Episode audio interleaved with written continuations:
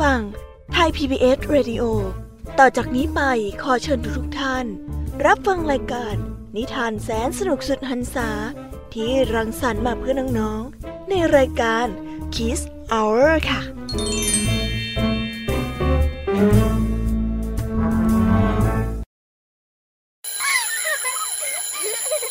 โรงเรียนเลิกแล้วกลับบ้านพร้อมกับรายการ Kids Hours โดยวัญญาชยโย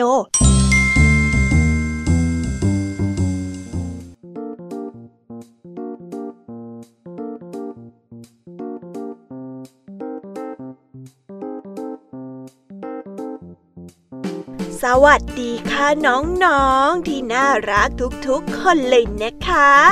มาอยู่กับพี่แยมมี่ในรายการ Kiss Hour กันอีกเช่นเคยนะ รายการ Kids Hour เนี่ยเขามาพร้อมกับนิทานดีๆ แสนสนุก และก็แง่คิดต่างๆมากมายเลยนะคะ ในวันนี้เนี่ยรายการ Kids Hour ของเรามาพร้อมกับหัวข้อ หลงตัวเอง ชื่อนี้คุ้นๆกันไหมเอ่ยหรือว่าใครตอบพี่ได้บ้าง ว่าที่แท้จริงแล้ว หลงตัวเองเนี่ย มันมีความหมายว่าอย่างไร ใครตอบพี่ได้บ้าง พี่จะนับภายใน5วินาที ถ้าใครตอบถูกนะคะ พี่แยมจะมอบรางวัลให้เป็นของขวัญเลย5 4 3 2 1โธ่พี่แยมนี่นับเร็วขนาดนี้ ใครจะตอบทันกันล่ะคะไม่เป็นไรค่ะไม่เป็นไร พี่แยมมี่จะมาบอกเองนะคะว่า การหลงตัวเองเนี่ยคืออะไรกันแน่ การหลงตัวเองนะคะ แปลว่า การถือมั่นว่าตัวเองเนี่ยวิเศษกว่าคนอื่นๆ จนหลงไหล ว่าไม่มีใคร เทียบเทียมได้ คิดว่าตัวเองเก่งกว่าผู้อื่น คิดว่าตัวเองดูดีกว่าคนอื่นๆ คนเราบางครั้ง มักจะหลงตัวเองค่ะและทั้งหมดนี้นะคะก็คือลักษณะของการที่หลงตัวเอง พี่แยมมี่ก็แอบเป็นคนที่หลงตัวเองอยู่นิดๆนะคะ การหลงตัวเองเนี่ยในข้อดีก็คือการสร้างความมั่นใจในตัวเองค่ะ แต่เรานะคะก็ไม่ควรที่จะหลงตัวเองมากเกินไปค่ะ เพราะว่าอาจจะทำให้เราเดือดร้อนในภายหลังได้นะคะ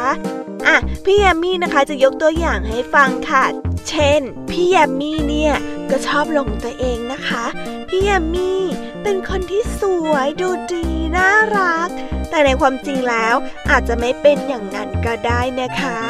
ถ้าใครเห็นตัวจริงของพี่แยมมี่แล้ว ก็อาจจะบอกพี่แยมมี่ว่า หลงตัวเองมากเกินไปเปล่านะ หรือว่าการที่หลงตัวเองมากจนเกินไปก็อาจจะทำให้คนอื่นๆมันไส้หรือว่าไม่ชอบเราได้นะคะ น้องๆเนี่ยอย่าพยายามหลงตัวเองเหมือนพี่แยมมี่นะ ไม่อย่างนั้นเนี่ยโดนคนอื่นเขาหมั่นไส้เอานะคะ น้องๆ พอจะทราบแล้วหรือยังคะ ว่าการหลงตัวเอง คืออะไร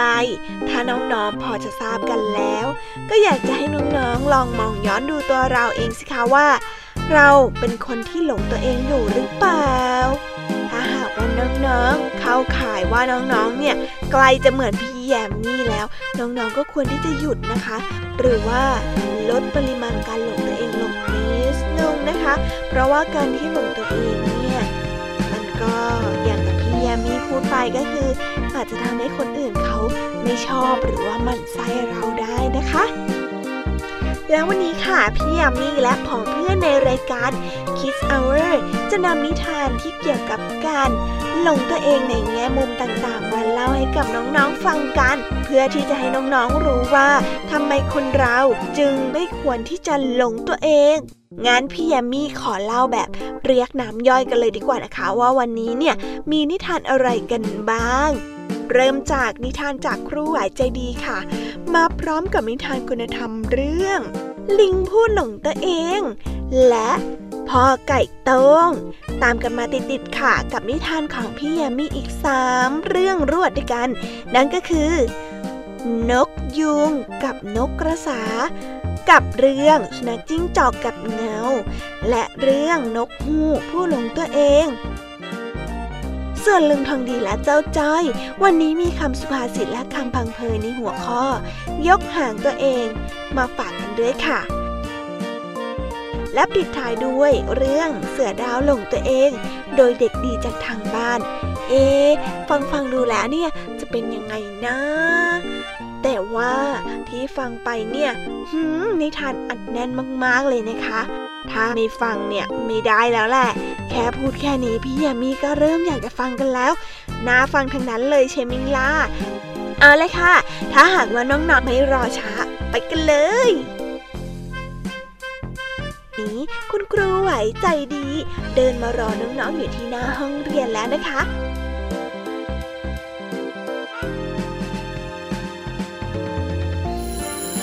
เอ๊ะ เสียงออดดังแล้ว อุ้ย ต้องไปเข้าเรียนแล้วล่ะค่ะ ไม่รอช้า เราไปหาครูไหวกันเถอะ ไปกันเลย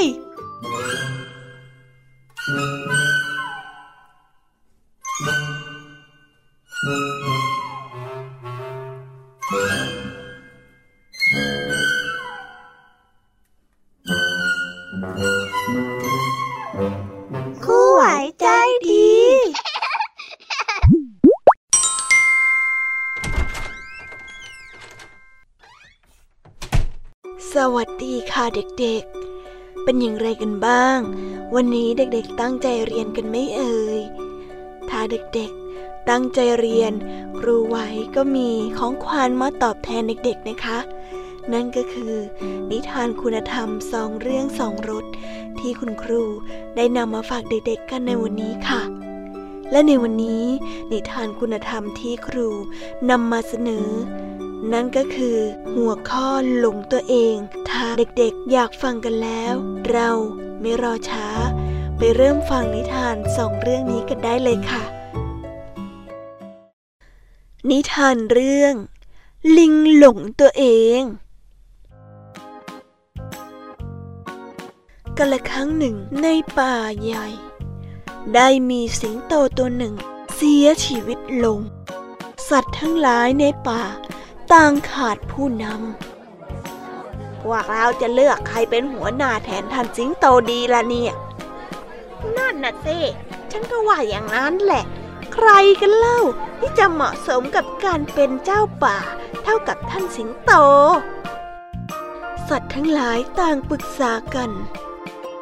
คนที่เป็นหัวหน้า จะต้องฉลาดปาดเปลี่ยว ช้างแนะนำ ลิงได้กล่าวขึ้นข้าเองจะขอเป็นผู้คุ้มกันให้ เพราะว่าข้าว่องไวรวดเร็วแล้วก็ฉลาดอีกด้วย สัตว์ทั้งหลาย ได้ฟังเจ้าลิงพูด จึงเลือกให้เจ้าลิงเป็นเจ้าป่าฮะข้าข้าข้าคือเจ้าป่าหรือลิงได้ถามตัวเองข้าข้าข้ามีอำนาจยิ่งใหญ่ที่สุดในป่านี้ ฮะ ไม่น่าเชื่อเลย ข้าจะได้เป็นเจ้าป่าจริงๆฮ่าฮ่าจิกจิกจิกจิกจิกเมื่อลิงได้รับยกย่องได้เป็นเจ้าป่า ลิงก็ยิงพยอง ผิดไปจากเดิม เจ้าเสือ เจ้าหนูฮ้ยเจ้ากระรอกแกไปหาผลไม้หวานๆมาให้ข้ากินหน่อยสิ ไปเร็วๆ ข้าหิวแล้วนะฮ่าฮ่าจิกจิกลิงได้ออกคำสั่ง นกน้อย ร้องเพลงกล่อมฉันหน่อยสิ แกอย่าหยุดร้องนะ จนกว่าฉันจะสั่ง เร็วสิ นับวัน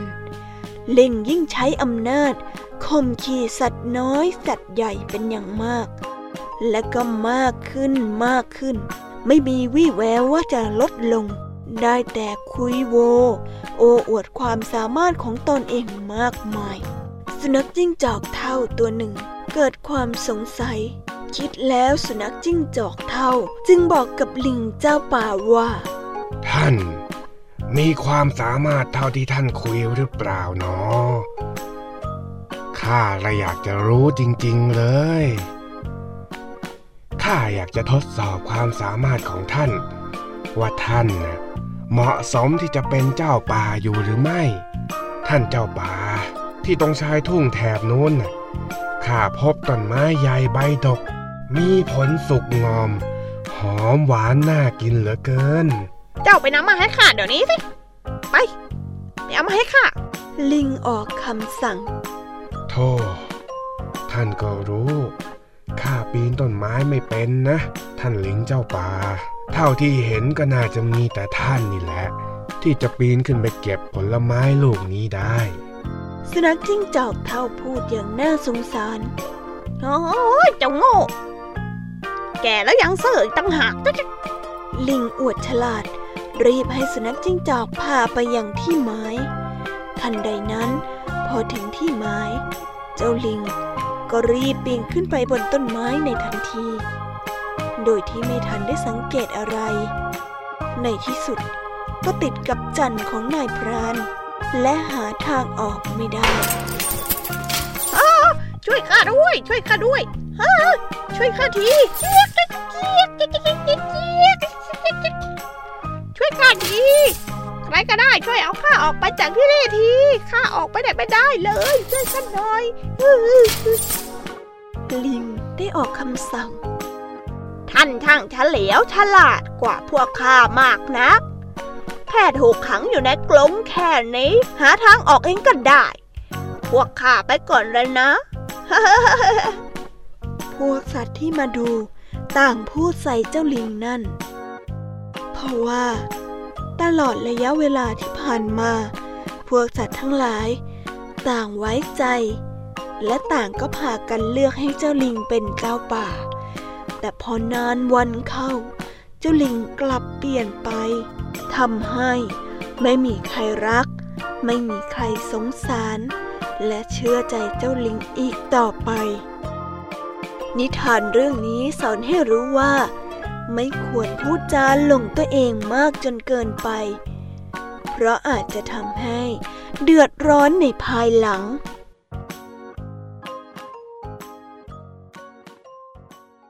เรามาต่อกันในนิทานเรื่องที่สองกันเลยนะคะ นิทานเรื่องนี้ เสนอเรื่อง พ่อไก่โต้ง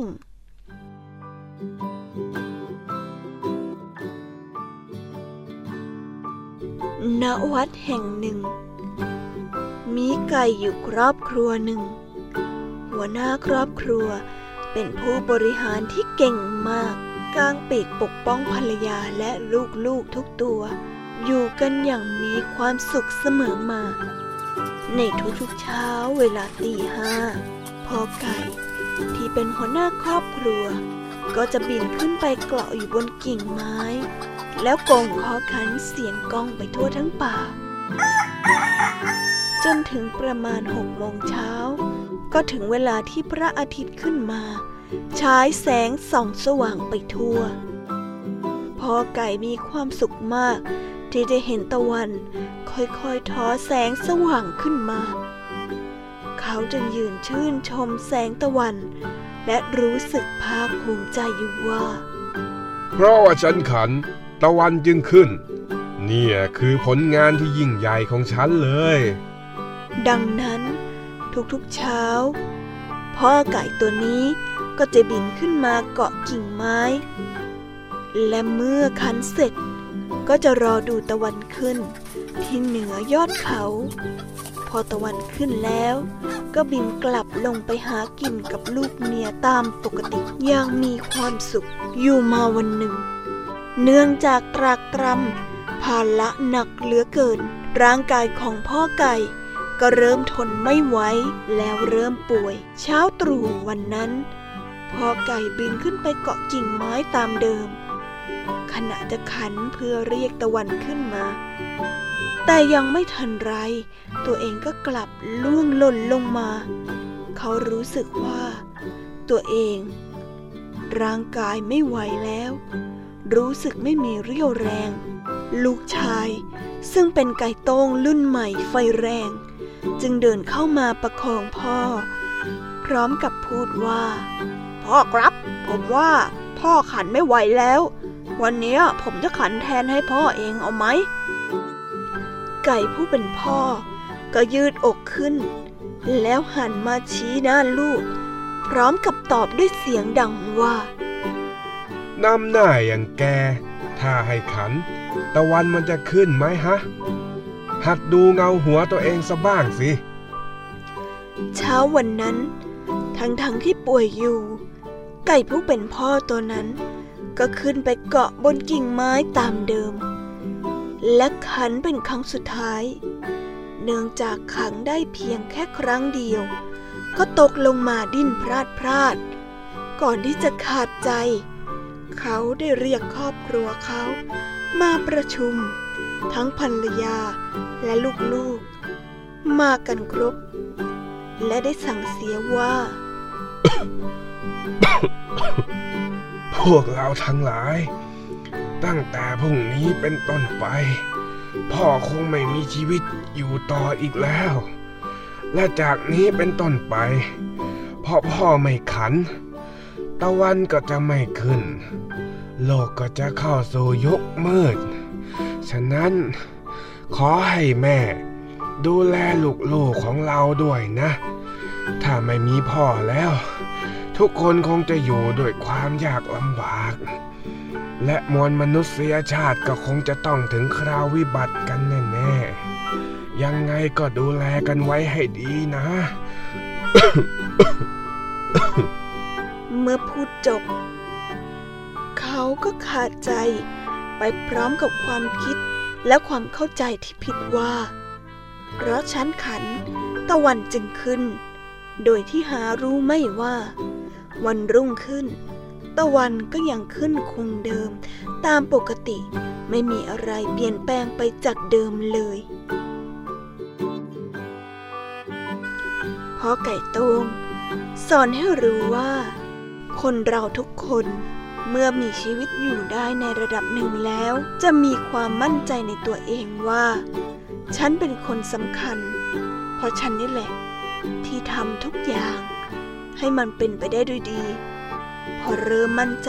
มากๆมาก ๆเข้า ก็จะเริ่มหลงตัวเอง เหมือนดั่งพ่อไก่ ว่าไม่มีใครที่จะมาขันแทนเขาได้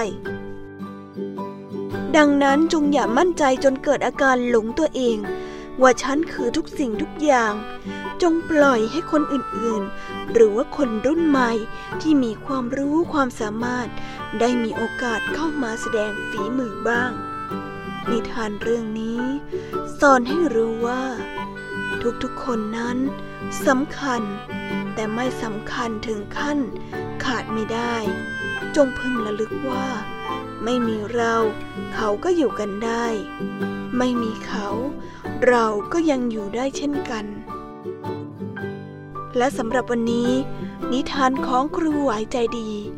ก็ได้จบกันไปเป็นที่เรียบร้อย เป็นอย่างไรกันบ้างคะเด็กๆ กับนิทานทั้งสองเรื่องที่คุณครูไหวนำมาเสนอในวันนี้ สนุกกันไม่เอ่ย ถ้าสนุกก็รอฟังในวันต่อไปนะ เพราะว่าวันนี้ ครูต้องขอลาเด็กๆกันไปก่อน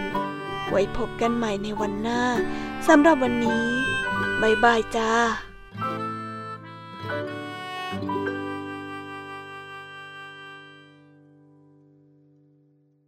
ว้าว จบกันเวลานะคะสำหรับนิทานกล้วยใจดี แต่น้องๆ อย่าเพิ่งรีบไปไหนนะ เพราะว่ายังไม่จบแต่เพียงเท่านี้ค่ะ เรายังมีนิทานอีกหลากหลายเรื่องราวมาฟังน้องๆกันอีกนะ กับช่วงพี่แยมมีเล่าให้ฟัง ไม่รอช้า เราไปฟังนิทานจากพี่แยมมีกันเลยค่ะ ไปกันเลย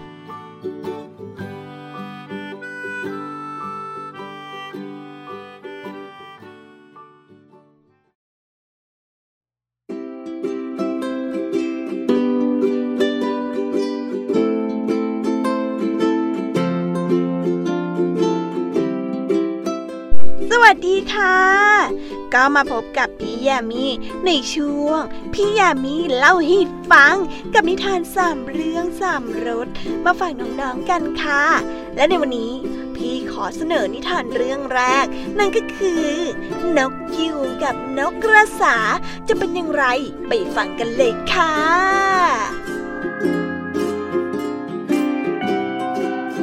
กันละครั้งหนึ่งนานมาแล้ว มีนกยูงตัวหนึ่ง ซึ่งหลงไหลในความงามของตัวเองอยู่เสมอ และชอบอวดว่า ตนนั้นเป็นนกยูงที่งดงามกว่านกชนิดอื่นๆ และไม่มีนกตัวไหน จะงามเท่าตัวเองอีกแล้ว อยู่มาวันหนึ่ง เจ้านกยูงได้พบกับนกกระสา มันจึงได้อวดกลางปีก และแผ่หางของตัวเอง เพื่อให้ขยายออก เพื่อที่จะอวดให้นกกระสาดูว่าตนสง่างามกว่านกกระสาเพียงใด และมีสีสันสวยงามกว่าเพียงใด นกกระสาเมื่อเห็นเช่นนั้น ก็กล่าวชมว่า ท่านเนี่ยมีหางที่สวยดูดีเหลือเกินนะ ไม่มีใครจะสง่างามเท่าท่านอีกแล้ว เมื่อนกยุงได้ยินเช่นนั้น ก็แผ่หางออกไปไม่ยอมหยุด เดินอวดความงาม ไปมาไปมาอย่างภาคภูมิใจ อืม จริงหรือ ข้าก็ว่าเช่นนั้นแหละ สวยเหมือนกันใช่ไหมล่ะ เจ้านี่เนี่ยสายตาหลักแหลม นกกระสากล่าว แต่ข้าว่าท่านต้องเข้าใจถึงคุณค่าที่แท้จริงนะ ไม่ใช่มีแต่ความสวยงามเพียงเท่านั้น ต้องทำให้เกิดประโยชน์ด้วย และก็ช่วยเหลือตัวเองได้ ถ้าอย่างนั้นเนี่ยเขาถึงจะเรียกว่า ความสวยงามที่ก่อให้เกิดประโยชน์นะ ไม่เช่นนั้นเนี่ยก็จะไร้ค่า ไร้ประโยชน์ไปแบบนั้นเอง ท่านทำอย่างที่ข้าว่าได้หรือไม่ล่ะ บินขึ้นไปสู่ท้องฟ้า และบินไปทุกๆทที่ที่ตัวเองต้องการอยากจะไป ถ้าท่านทำได้เนี่ย ข้าถือว่าท่านเป็นนกที่สง่างามมากที่สุดในป่าแห่งนี้เลยล่ะ เมื่อนกยูงฟังนกกระสาพูด จึงตอบกลับไปว่าหีมันแน่อยู่แล้ว ฉันน่ะ จะทำให้ดูเองว่าความสวยของฉันเนี่ย มันสามารถมีประโยชน์ได้จริง ๆ นะ ไม่เชื่อ คอยดูสิ พอคำพูดของนกยุงจบ มันก็เริ่มลองทำบ้าง มันได้กางปีกสุดออกไป แล้วก็เริ่มกระพือปีก เพื่อบินขึ้นไปบนฟ้า แต่ว่าก็ทำไม่ได้ เพราะว่าปีกและหางของนกยูงมันใหญ่และหนักมากจนเกินไป จะบินขึ้นท้องฟ้า เหมือนกับนกกระสา ก็ทำไม่ได้ เมื่อนกกระสาเห็นนกยุงพยายามทำเท่าไหร่ ก็ทำไม่ได้ นกกระสาจึงหัวเราะเยาะเจ้านกยุง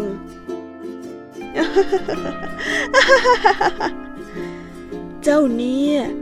สวยอย่างเดียวจริง ๆ นะ ความสวยของเจ้า ก็ไม่ได้ช่วยให้เจ้า ได้บินได้เลยนี่ นกกระสาก็บินจากไป ปล่อยให้เจ้านกยูง นึกเปรียบเทียบตัวเองว่า ที่ตนกล่าวตั้งแต่แรกนั้น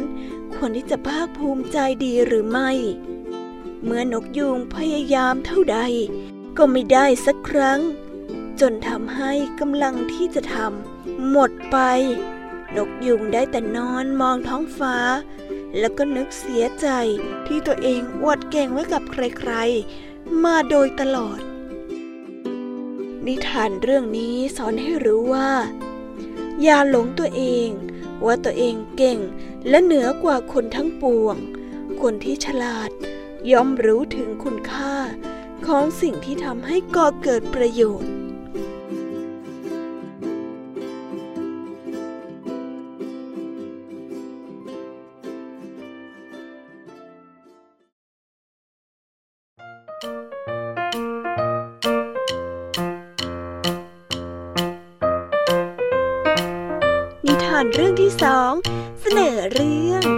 นัขจิ้งจอกกับเงา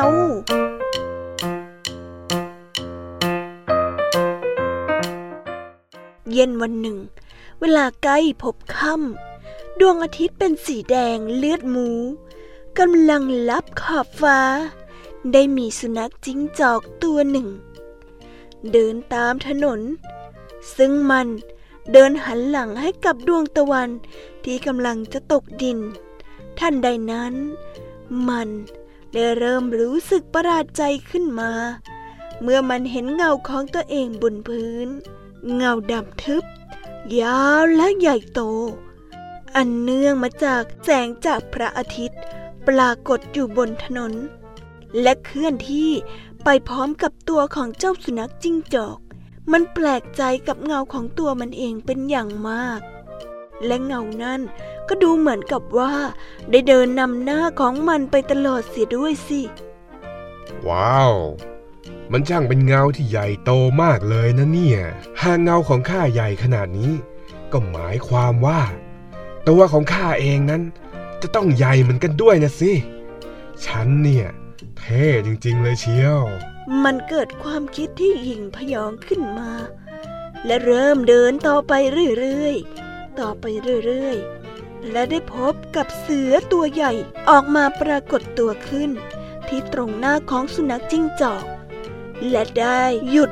ยืนนิ่งอยู่ตรงเงามันพอดี เจ้าสุนัขจิ้งจอกเมื่อมองเห็นเช่นนั้น จึงเทียบขนาดของเงาตัวเองกับเจ้าเสือตัวนั้น พร้อมเอ่ยขึ้นว่า จากที่ข้าดูแล้วนะ ตัวเจ้าเล็กกว่าข้ามาก ฉะนั้น ข้าจึงไม่จำเป็นต้องกลัวอะไรเจ้าทั้งสิ้น สุนัขจิ้งจอกยังพูดแบบหญิงยโสต่ออีกว่า เฮ้ hey, เจ้าเสือน้อย คุกเข่าลงต้อนรับข้าเดี๋ยวนี้ คุกเข่ารอจนกว่าข้าจะพอใจ แล้วก็เดินจากไป ไอ้เจ้าสุนัขยิงจอกผอมแห้ง เจ้ามาพูดอย่างนี้กับข้าได้อย่างไรหรือถึงแม้ว่าเมื่อก่อนนี้ข้าจะเคยคิด ว่าหากกินเองไป ก็คงจะไม่อร่อย ข้าจึงไว้ชีวิตเจ้ามาตลอด แต่ตอนนี้ข้าไม่อาจที่จะยกโทษให้เองที่มาพูดกับข้าเช่นนี้ได้ เองตายซะเถอะ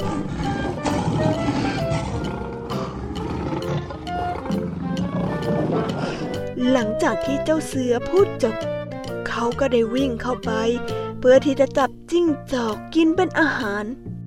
สุนัขจิ้งจอก จึงต้องพบกับจุดจบ คือถูกเสือกินเป็นอาหาร เพราะว่ามันสำคัญตัวเองผิด คิดหลงแต่กับเงาของตนเอง นิทานเรื่องนี้สอนให้รู้ว่า การหลงตัวเองคิดว่าตัวเองยิ่งใหญ่เหนือกว่าใครๆนั้น อาจนำมาซึ่งความล้มเหลวในภายหลังได้จำไว้นะครับ คุณน้องๆหนูๆ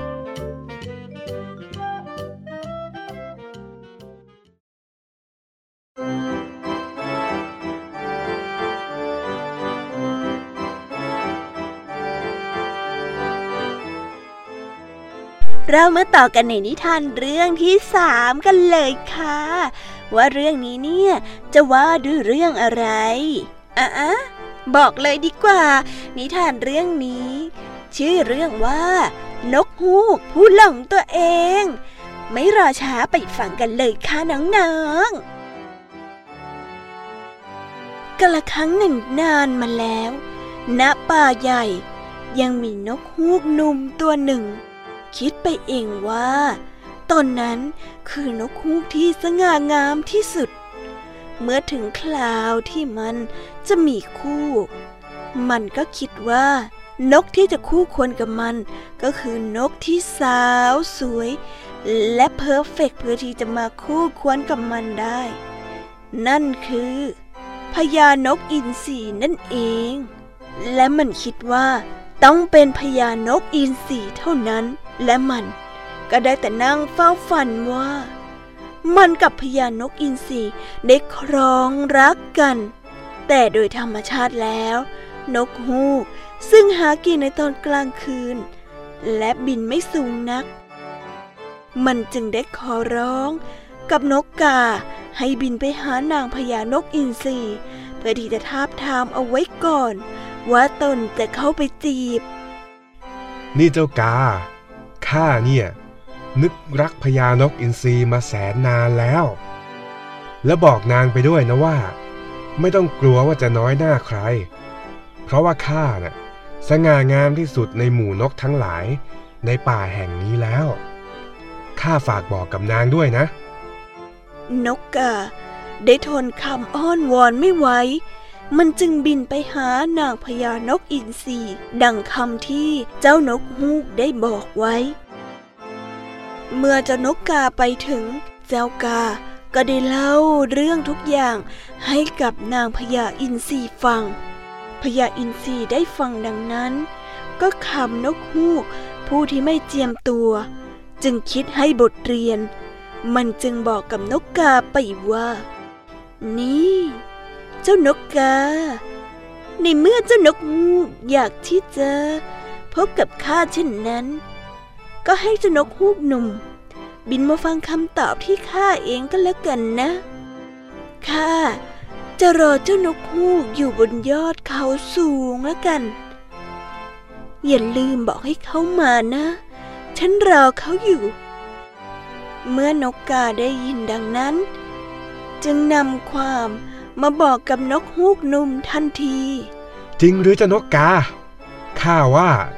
นางต้องแอบชอบข้าอยู่แน่ๆเลยเจ้าว่าไหม เอาล่ะ ถ้านางอยากจะให้ข้าไปหา ข้าก็จะไปหานางเอง แล้วเจอกันนะ พญานกอินทรีสุดสวย ยอดรักของข้า นกฮูกหนุ่มดีใจทำให้นกฮูกหนุ่ม ลืมคิดไปว่า ตนนั้นเป็นสัตว์เวลากลางคืน ไม่เคยชินกับแสงสว่าง หรือแสงอาทิตย์มากเท่าไร จึงบินออกไปในทันที แต่แสงอาทิตย์ก็ได้ทำให้ดวงตาของมันพร่ามัว ซ้ำปีกของมัน ก็ยังหมดแรงและตกลงมากระแทกกับพื้นอย่างแรง เพราะว่าปีกของมันบอบบาง และไม่แข็งแรงพอ แต่มันก็ไม่ยอมลดละความพยายาม มันได้บินขึ้นไป บินขึ้นไป พยายามบินขึ้นไปบนยอดเขาสูง เพื่อที่จะไปหาพญานกอินทรีพอบินไปได้สักพัก มันก็เริ่มรู้สึกเหนื่อยล้ามาก มันบินไปได้เพียงแค่ครึ่งทาง มันก็ตกลงมา กระแทกกับพื้นอีกครั้ง แต่ในครั้งนี้กับแย่กว่าทุกๆครั้ง เพราะว่ามันไม่มีเรี่ยวแรง และหายใจเบาลงเบาลง และสิ้นใจในที่สุด เพราะความที่หลงตัวเองของมัน จึงทำให้มันมีจุดจบแบบนี้ นิทานเรื่องนี้ได้สอนให้รู้ว่า การกระทำอะไร ที่มันเกินกว่ากำลังของตัวเอง ก็มักจะก่อให้เกิดผลร้ายเสมอ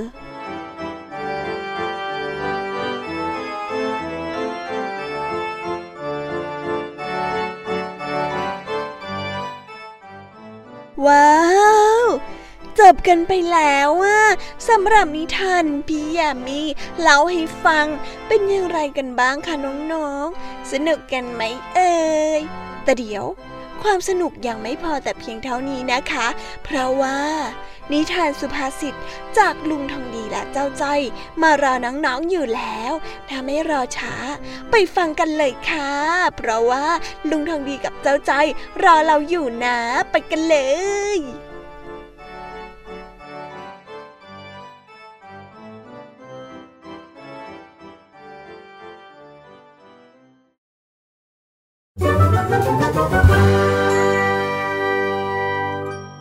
นิทานสุภาษิต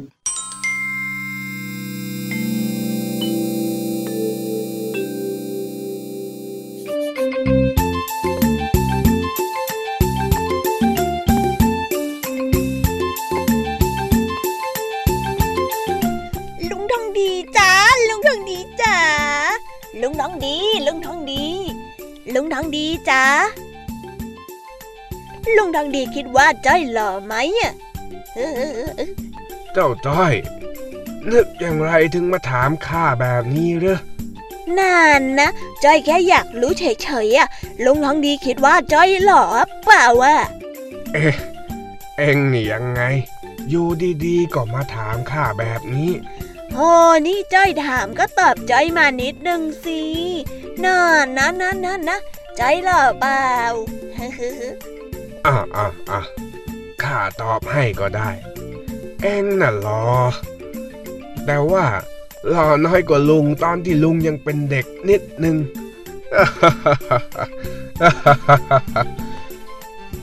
โอ้ลุงทองดีอะไม่เข้าใจจ้อยเลย จ้อยอะอยากจะไปประกวดหนุ่มหล่อประจำหมู่บ้าน เขามารับสมัครตรงบ้านของตาแมนด้วยนะลุง เพื่อจ้อยจะได้มีตังค์เอาไว้กินขนมยังไงล่ะใจอยก็เลยถามลุงทองดีนี่แหละว่าจ้อยอะหล่อเปล่านี่เองจะไปประกวดอะไรนะข้าไม่ค่อยได้ยินหนุ่มรอประจำหมู่บ้านเหรออย่างเองเนี่ยนะ ตัวกระเปียกเดียวจะไปประกวดได้ยังไง เอ้าลุงขำจ้อยทำไมอะ จ้อยว่าจ้อยเนี่ยก็หล่อพอตัวนะ พอที่จะเขียนใบสมัครได้เลยแหละส่วนความสามารถการยิงหนังสติ๊กของจ้อยเนี่ย ก็ไม่แพ้ใครด้วยละใช่แม่ลุงทองดีข้าละขำขำคนยกหางตัวเองจริง ๆ โอ้ยโอ้ยขำไม่ไหวขำจนท้องแข็งหมดแล้ว อ้ยไอ้จอยเอ้ยโอ้ยลุงทองดีว่าจ้อยยกหางเหรอ ไหนอะจ้อยไม่เห็นมีอะไรเลยเนี่ยหางจ้อยก็ไม่มี และจ้อยก็ไม่ได้ยกอะไรติดไม้ติดมือมาด้วยอะลุงทองดีอะชอบพูดจาเข้าใจยากอีกแล้วอะจ้อยไม่เข้าใจอะไม่เข้าใจไม่เข้าใจ เอาละเอาละเดี๋ยวข้าจะพูดให้ฟังนะ ว่าที่เองยกหางตัวเองเนี่ย มันคืออะไรคำว่ายกหางตัวเองเนี่ย ก็คือ คนที่หลงตัวเอง ชมตัวเอง ยกว่าตัวเองเก่ง ตัวเองดี ยังไงล่ะต่อจ้อย ก็เหมือนที่เองยกหางตัวเองว่า เองน่ะรอแถมยังยิงหนังสติ๊กเก่งนั่นแหละ เองเนี่ย มันเข้าข่ายยกหางตัวเองชัด น่ะ ลุงทองดีอะว่าจอยอีกแล้วว่าจอยอะไม่ได้ชักหางอะไรสักหน่อย แล้วก็จอยก็ไม่มีหางด้วย ไหนอะไหนอะหางจอยอันไหน ไหน ไม่เห็นมีเลยไม่มี ลุงทองดีอะเลิกว่าจอยได้แล้วนะเรื่องกวนประสาทเนี่ยข้ายอมเองจริง ๆ ไอ้จอยเอ้ยอ้าวอ้าว เดี๋ยวข้าจะเล่านิทานให้เองฟังก่อนแล้วกัน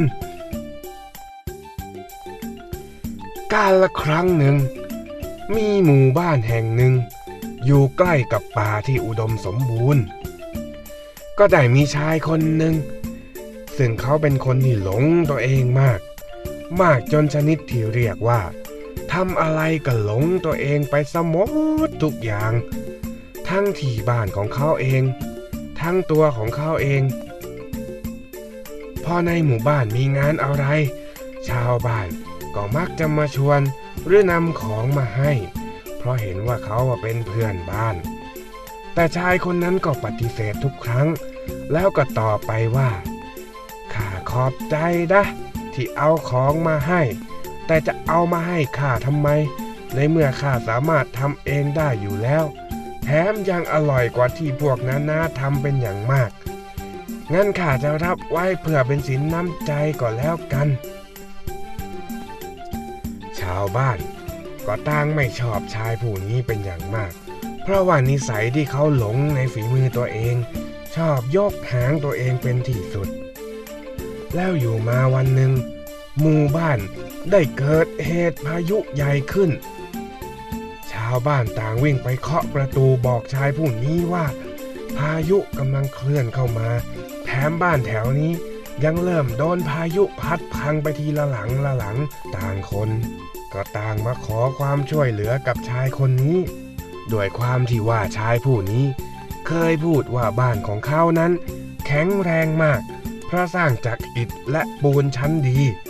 าวบ้านทุกคนต่างก็วิ่งเข้าไปขอเพื่อหลบอยู่ที่บ้านหลังนั้น และพอพายุได้พัดมาถึงบ้านชายคนนั้น จู่ๆก็ได้พัดเอาบ้านทั้งหลังของชายผู้นั้นไปอย่างง่ายดายพอพายุสงบลง ชาวบ้านทุกคนที่ได้เห็นบ้านของชายผู้นี้พัง ก็เลยต่อว่าเขาเป็นอย่างหนักว่าสิ่งที่เขาพูดไว้นั้น ไม่เห็นจะเป็นจริงเลยสักนิดเดียว ต่างกลับกันสุดขั้วที่บ้านของเขาพังลงอย่างง่ายได้ชายผู้นั้นจึงเสียใจเป็นอย่างมากที่โดนชาวบ้านต่อว่า แถมบ้านตัวเองก็ยังต้องมาพังลงไปต่อหน้าต่อตาอีก จากนั้นเขาจึงต้องอยู่คนเดียวโดยความเงียบเหงา ปราศจากผู้คนที่เชื่อใจเขาอีก ตลอดไป เป็นยังไงล่ะ การที่หลงตัวเอง หรือว่ายกหางตัวเองมากจนเกินเหตุ แล้วมันไม่ได้เป็นไปตามที่พูดเนี่ย จะเป็นภัยกับตัวเองเหมือนชายคนนี้ไหมฮะเจ้าจ้อย เอ็งคิดว่ายังไง อ๋อ มันเป็นอย่างนี้นี่เองอะงั้นจอยไปบ้านตาแมนก่อนนะลุงทองดีบายบายจ้าไปแล้วจ้ะอ้าวอ้าวอ้าวแล้วเอ็งจะไปไหนล่ะนั่นนะไปสมัครหนุ่มรออีกหรือยังไง อ๋อปล่าจะลุงไปเอาชื่อออก เดี๋ยวคนอื่นเขาจะมองว่าจอยยกหางตัวเอง เหมือนอย่างที่ลุงทองดีบอกไงนะจ๊ะ เพราะว่า เพราะว่าจอยไปลงชื่อกับลุงแมนมาแล้วแหละเดี๋ยวคนอื่นว่าจอยยกหางตัวเอง เดี๋ยวจ้อยจะอายเขา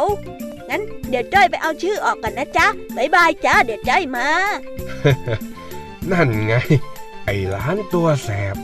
ไปลงชื่อสมัครไว้แล้วก็มาถามลุงทีหลัง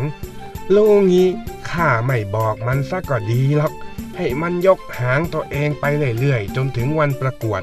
จะได้ให้ชาวบ้านเนี่ยขำมันเล่นๆ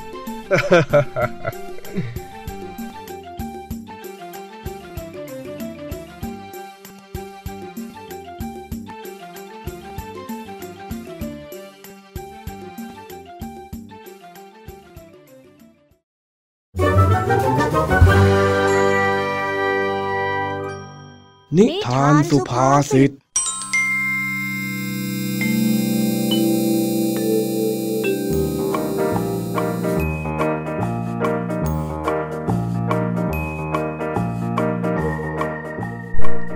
นะคะสำหรับนิทานสุภาษิตจากลุงทองดีและเจ้าใจตัวปวดของเรา แต่น้องๆ อย่าเพิ่งรีบไปไหนนะคะ เพราะว่าเรายังมีนิทานแสนสนุกจากน้องเด็กดี มารอน้องๆอยู่แล้ว ถ้าพร้อมกันแล้ว เราไปฟังนิทานเด็กดีกันเลยค่ะ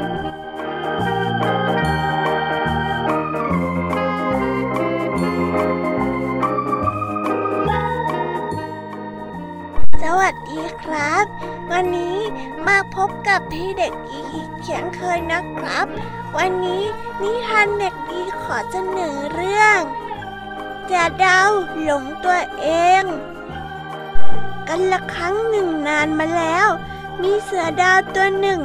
ได้อาศัยอยู่ในป่า ซึ่งมันได้ชื่นชม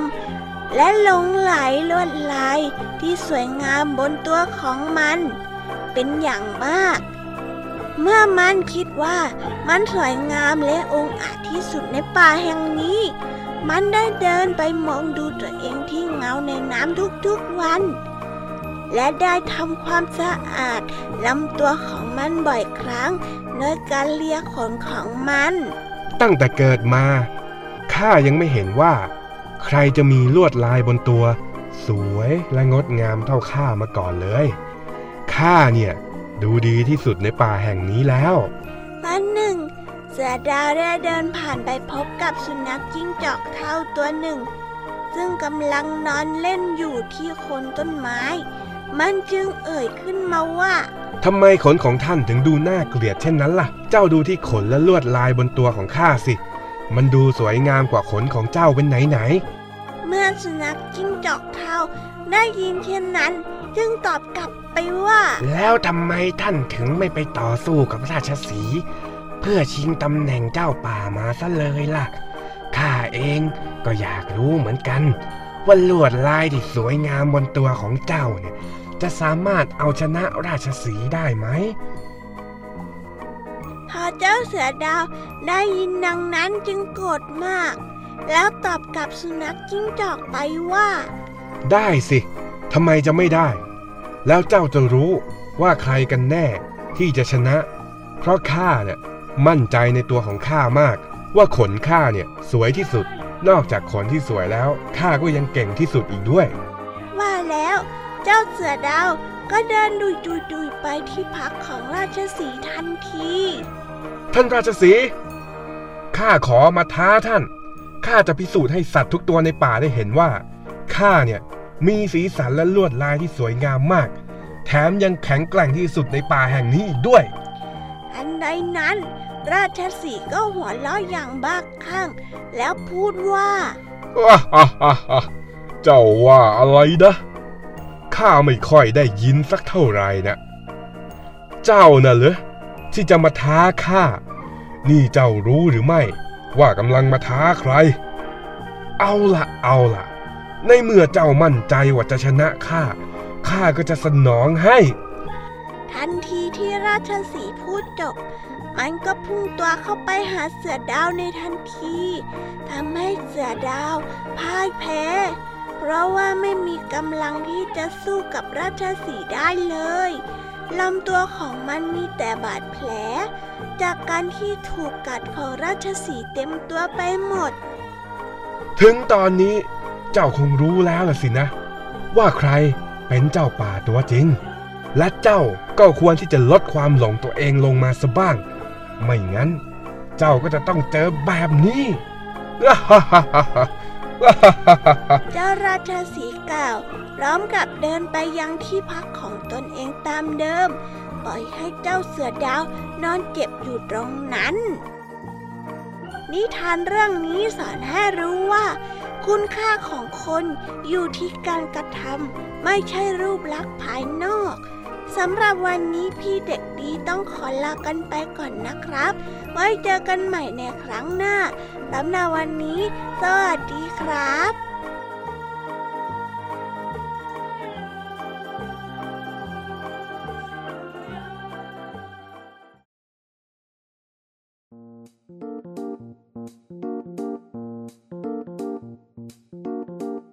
เป็นอย่างไรกันบ้างคะน้องๆสำหรับนิทานหลากหลายเรื่องราวในหัวข้อการหลงตัวเองที่ได้ฟังกันในวันนี้ หลังจากที่ได้ฟังกันไปแล้วจำได้ไม่เอ่ย ว่าใครมาเล่าอะไรให้เราฟังกันบ้าง ติ๊กตอกติ๊กตอกถ้าจำไม่ได้เดี๋ยวพี่ยามีจะสรุปให้ฟังค่ะ วันนี้ครูไหวใจดี ได้มาเล่านิทานเรื่อง ลิงผู้หลงตัวเอง แสดงถึงความหลงตัวเองจนเกินเหตุ จนทำให้ไม่เป็นที่ชื่นชอบของผู้อื่น และนำมาถึงแก่ชีวิตค่ะ และในเรื่องที่สองคือ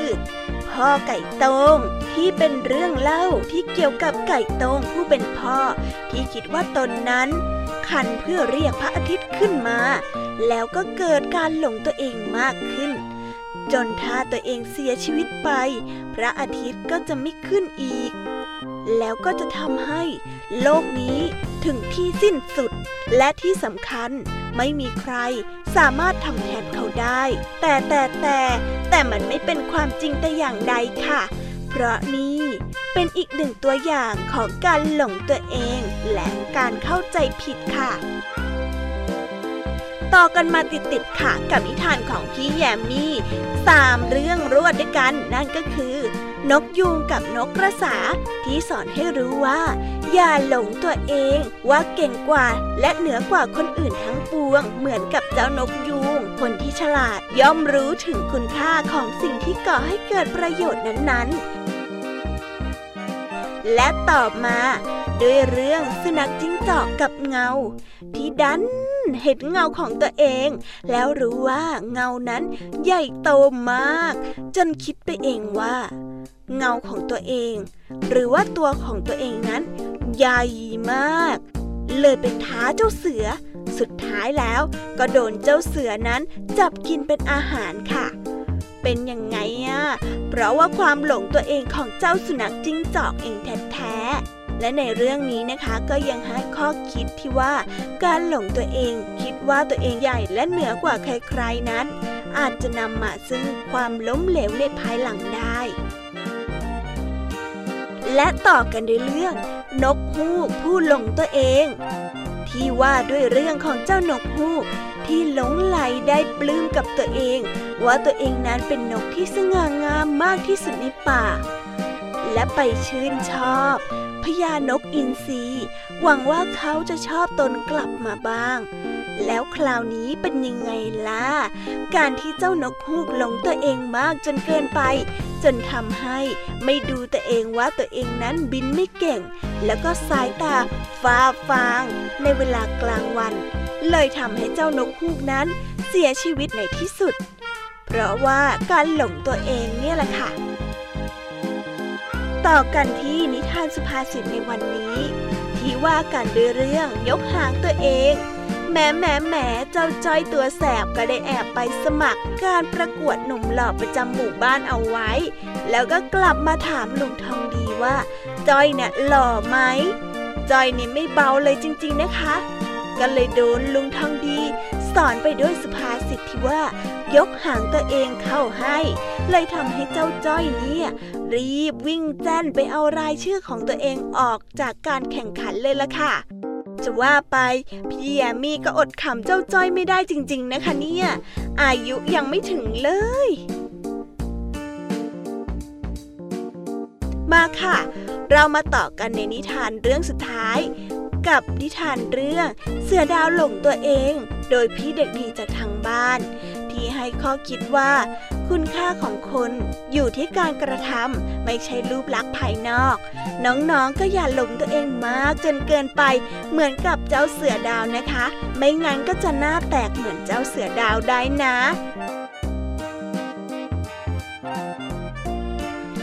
เงียว แต่ว่าวันนี้เวลาหมดหมดเวลาซะแล้วค่ะเพิ่มแป๊บเดียวเองอะแต่ไม่เป็นไรนะยังไงซะพี่แยมมี่ก็จะนำนิทานดีๆ ฟังเพลินๆมาฝากน้องๆกันอีกแน่นอนค่ะ ไม่ต้องกลัวนะคะว่าจะเหงา พี่แยามีจะกลับมาป่วนน้องๆกันอีกแน่ ยังไง วันนี้พี่แยามีก็ต้องขอลากันไปก่อน ไว้พบกันใหม่ในวันพรุ่งนี้นะสำหรับวันนี้บายบายค่ะ